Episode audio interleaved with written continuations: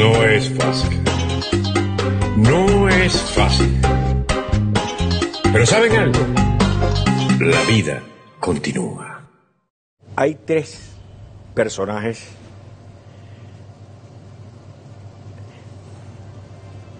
que les toca la cita con, con la historia. Primero, el rey de España. El rey de España es el hombre que supo leer el viento de la historia. Tras la muerte de Franco, fue una figura central de la dictadura a la transición democrática, que supo derribar, yo diría, el edificio legislativo del franquismo, que desde finales de la guerra civil hasta el momento de morir gobernó a España.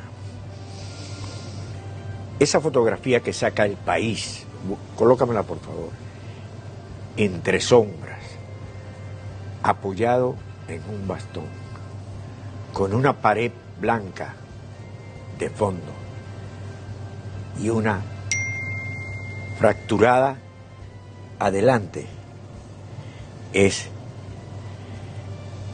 terrible. Es terrible. Los últimos años de tu vida así. Para los griegos y posteriormente los romanos no había nada más terrible que el exilio, que el lanzarte fuera de tu país. Porque ahora comienza el exilio a sus 82 años. El silencio, la soledad. Es un final terrible. Terrible para quien, sin salir del libro de la historia, le tocan unas páginas tristes. Terrible. Por el otro lado tenemos la enfermera de Chávez. La enfermera de España. ¿Por qué? Porque la enfermera de España recibe un ejemplo de quien es su jefe. Chávez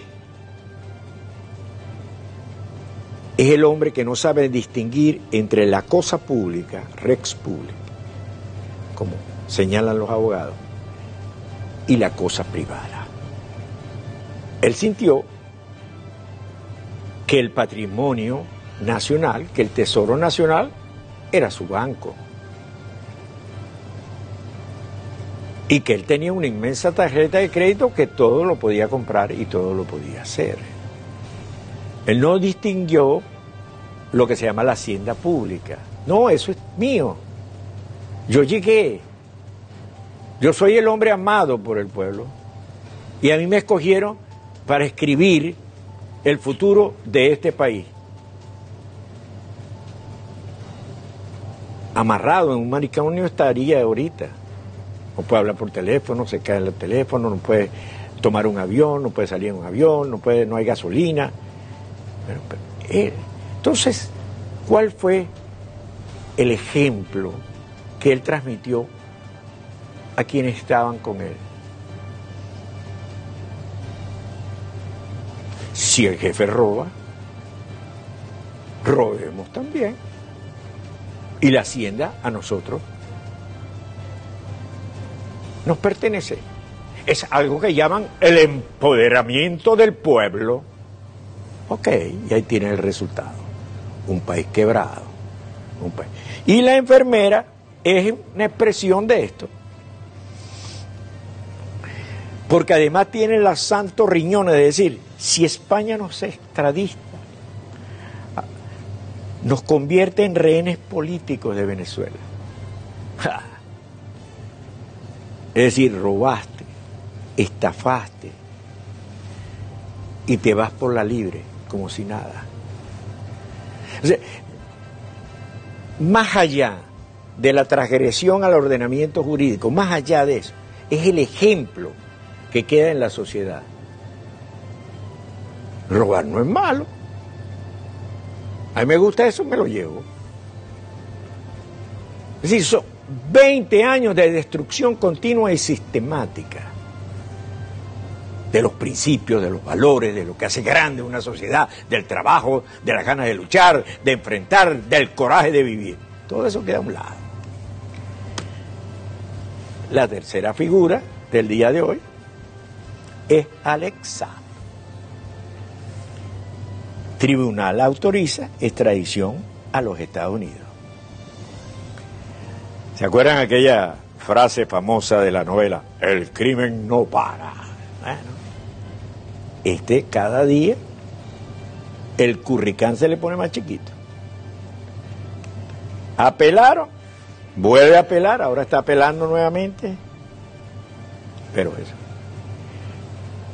La cuarta figura es el padre de Requesens. El señor Acosta tuvo un extraordinario programa hoy y cierra con una conversación del padre de Juan Requesén, el ingeniero Requesén.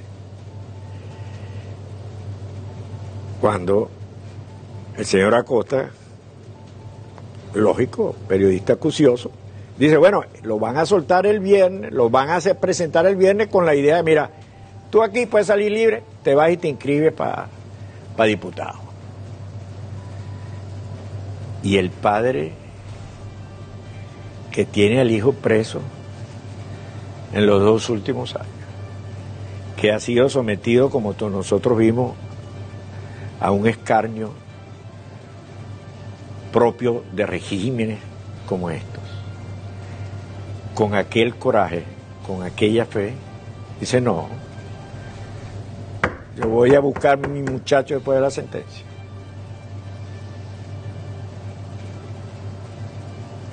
es un coraje, ¿eh? es fuerte. Cuando lo oí yo como padre, como abuelo, se me puso chiquitico el corazón.